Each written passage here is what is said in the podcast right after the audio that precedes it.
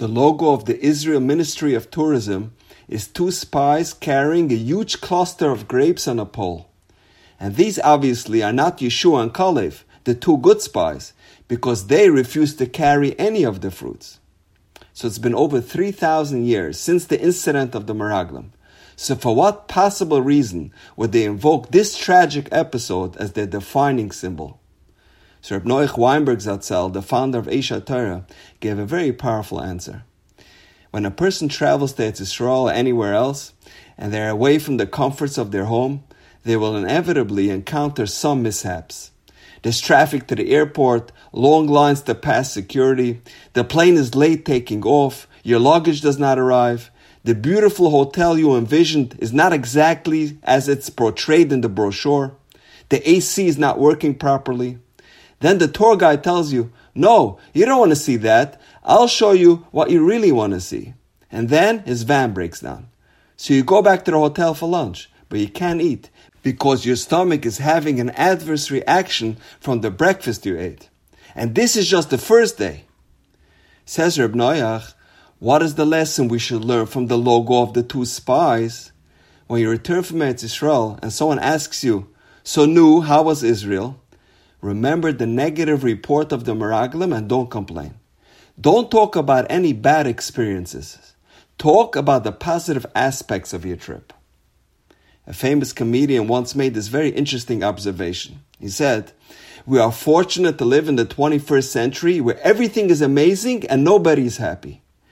We live in an amazing world, and it's wasted on a generation of spoiled people. They look at their phones and they complain. It's taking so long to load. Can you give it a second? It's going to space. Is the speed of light too slow for you? He says, flying is the worst. People come back from flights and they're telling you their story, and it's like a horror story. They act like their flight was a cattle car in the 40s in Germany. They're like, it was the worst day of my life. First of all, we didn't board for like 20 minutes. And then they made us sit on the runway for another 20 minutes.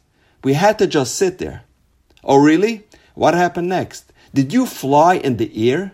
Did you partake in the miracle of human flight? You're sitting in a chair in the sky. Delays, really? New York to California in five hours? That used to take 30 years. Humorous, but also so true.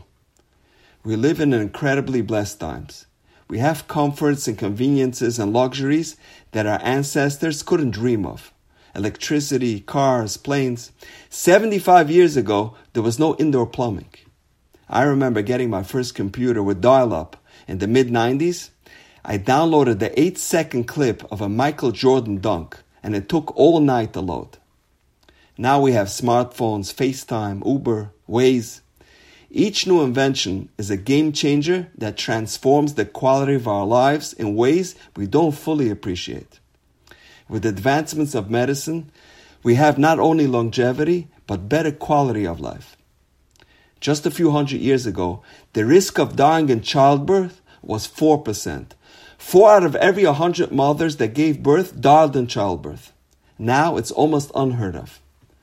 Someone once said, the main thing is to keep the main thing the main thing.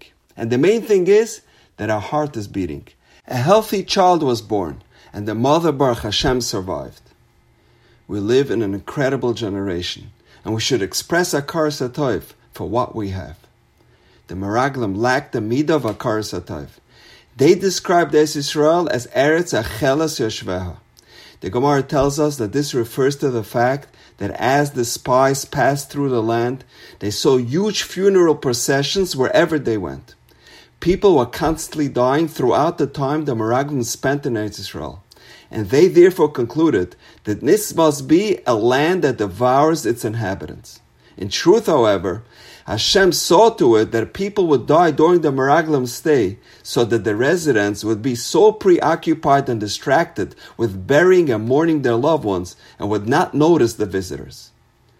The large number of funerals was actually a sign of Hashem's kindness.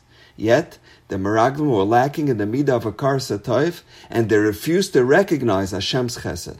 Instead, they interpreted it as a sign of Hashem's disdain for Klal Israel. They believed that he was bringing them to a horrible and dangerous country. So the next time you're about to complain, remember that logo. And now, we know. Have a wonderful Shabbos.